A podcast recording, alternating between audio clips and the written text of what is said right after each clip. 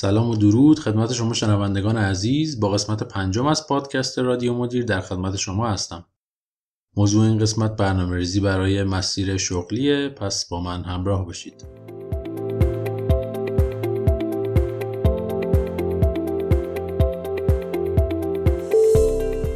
همونطوری که همه می‌دونیم پیشرفت تکنولوژی برای تمام افراد شاغل در سراسر دنیا تغییرات بزرگی در نحوه انجام شدن کارها ایجاد کرده. تغییراتی که می‌تونه برای ما یه فرصت باشه و هم می‌تونه یه تهدید به حساب بیاد. به همین دلیل ضرورت داشتن یک استراتژی برای مسیر شغلی بیشتر از قبل احساس میشه. در طول ده سال گذشته که من کار کردن توی شغلهای مختلف و زمینه های متفاوتی رو تجربه می‌کردم با آدمای زیادی برخورد داشتم که درباره مسیر شغلی خودشون خیلی نگران و مضطرب بودن. از طرف دیگه برام باعث تعجب بود که با وجود نگرانی زیاد هیچ برنامه بلند مدتی برای مسیر شغلی خودشون ندارن. اگه شما هم جزو این دسته از افراد هستید، بهتره برای رسیدن به یه برنامه بلند مدت شغلی وقت بذارید. مهم نیست که 20 سالتونه یا 50 سال. این پنج کاری که در ادامه توضیح میدم می‌تونه برای رسیدن به یه برنامه ریزی شغلی بهتون کمک کنه.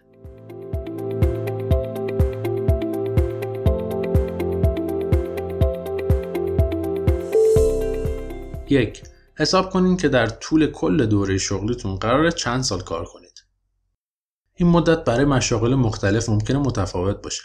اما با توجه به اینکه توی ایران طول دوره خدمت حدود سی سال هست، ما این عدد رو به عنوان مبنا در نظر می‌گیریم.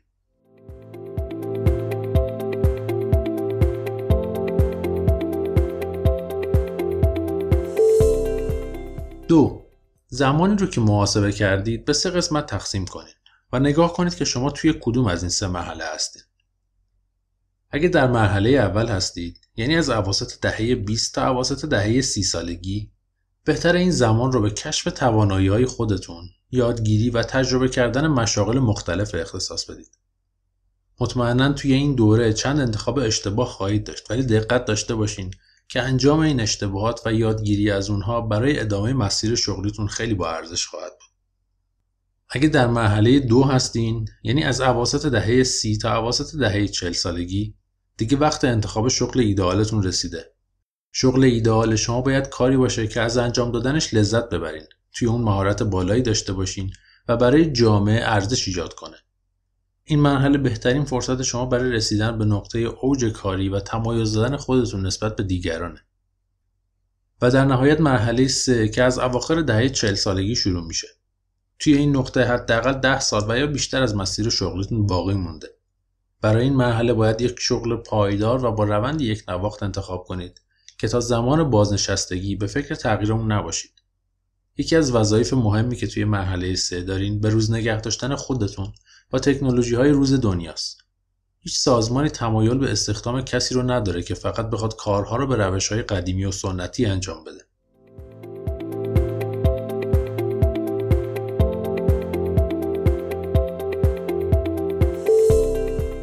3. تا جایی که می‌تونید نقاط قوت خودتون رو افزایش بدین. در دراز مدت افرادی موفق تر هستند که دارای نقاط قوت زیادی باشن. مثل مهارت های فردی، تجارب مهم و روابط پایدار. مهارت های فردی شامل توانایی حل مسئله، توانایی متقاعد کردن دیگران، به پایان رسوندن وظایف سخت و دونستن اینکه کجا باید ریسک پذیر بود میشه. اینا مهارت هایی هستن که می‌تونید با خودتون از یه شغل به شغل دیگه از یه شرکت به یه شرکت دیگه و حتی از صنعتی به صنعت دیگه ببرید. تجربه مهم ما رو به چالش می‌کشن و باعث میشن ما با تغییرات در محیط های کاری خودمون سازگارتر بشیم.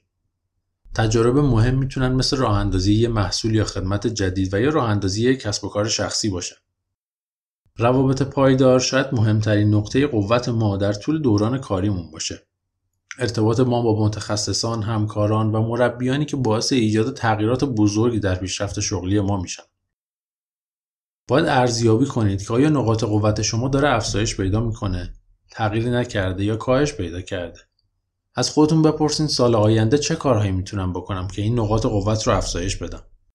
برای افزایش این نقاط قوت الزاما نیازی به تغییر شغل یا صنعتی که توش کار می‌کنید نیست. می‌تونید توی سازمان فعلیتون از طریق انجام یک وظیفه به خصوص به عهده گرفتن مسئولیت های جدید یا دوره‌های آموزشی سازمانی به دنبال مسیرهای جدیدی برای افزایش نقاط قوت خودتون باشید.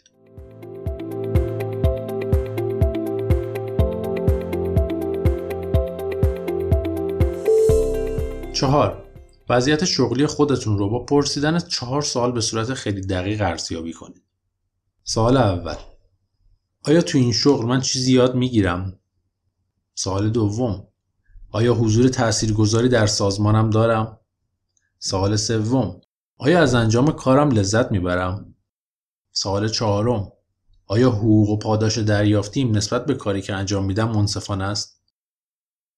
در مورد سوال آخر باید مجموعی از عوامل مثل حقوق ماهیانه، پاداش و مزایا، میزان مرخصی و انعطاف پذیری در محیط کار رو در نظر بگیرید. ببینید همه اینها روی هم رفته به کاری که شما برای سازمان انجام می‌دید میارزه.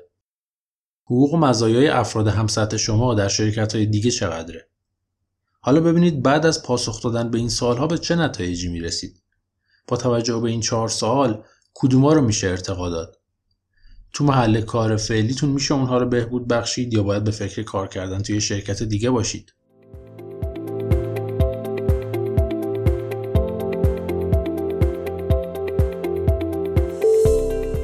پنج از وقت خودتون عاقلانه استفاده کنید. زمان ارزشمندترین دارایی زندگی ماست و اینکه چطور از اون استفاده می‌کنیم به اولویت بندی ما بستگی داره. یه نمودار دایره‌ای ساده از زمان بندی فعالیت هاتون در دو ماه گذشته بکشید. نمودار رو به پنج دسته تقسیم کنید. کار، خانواده، دوستان، سلامتی، تفریح و استراحت. حالا زمانی که در دو ماه گذشته به هر کدوم اختصاص دادید رو به صورت تقریبی و بر حسب درصد مشخص کنید. از این نمودار چه برداشتی می‌کنین؟ اگه زمان زیادی به کار اختصاص دادین و زمان کمی برای تفریح و استراحت گذاشتید بدونین که در آینده نزدیک دچار فرسایش کاری میشید. از خودتون بپرسید آیا زمان کافی به انجام کارهایی که باعث خوشحالی من میشن اختصاص دادم؟ به نظر شما با گذر از هر مرحله کاری به مرحله دیگه این زمانها باید تغییر کنه؟ آیا از زمان ارزشمندتون برای افزایش نقاط قوت استفاده می کنید؟ باید این نمودار رو با پاسخهایی که به چهار سال قسمت قبلی دادین مقایسه کنین و زمانبندی فعالیت ها رو در جهت ارتقاء وضعیت شغلیتون اصلاح کنید.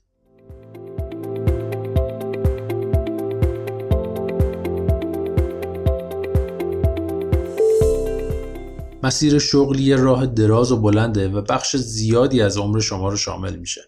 بهتر برای رسیدن به یه برنامه ریزی شغلی زمان بذارید چون در طول این مسیر تنها یه نفر همراه شماست و اون کسی نیست جز خود شما. پس به جای نگرانی و استرس بهتره دست به کار شید. خیلی ممنون از اینکه به پادکست شماره 5 ما گوش دادین. لطفا صفحه رادیو مدیر رو در اینستاگرام دنبال کنید و نظرات خودتون رو با به اشتراک بذارید.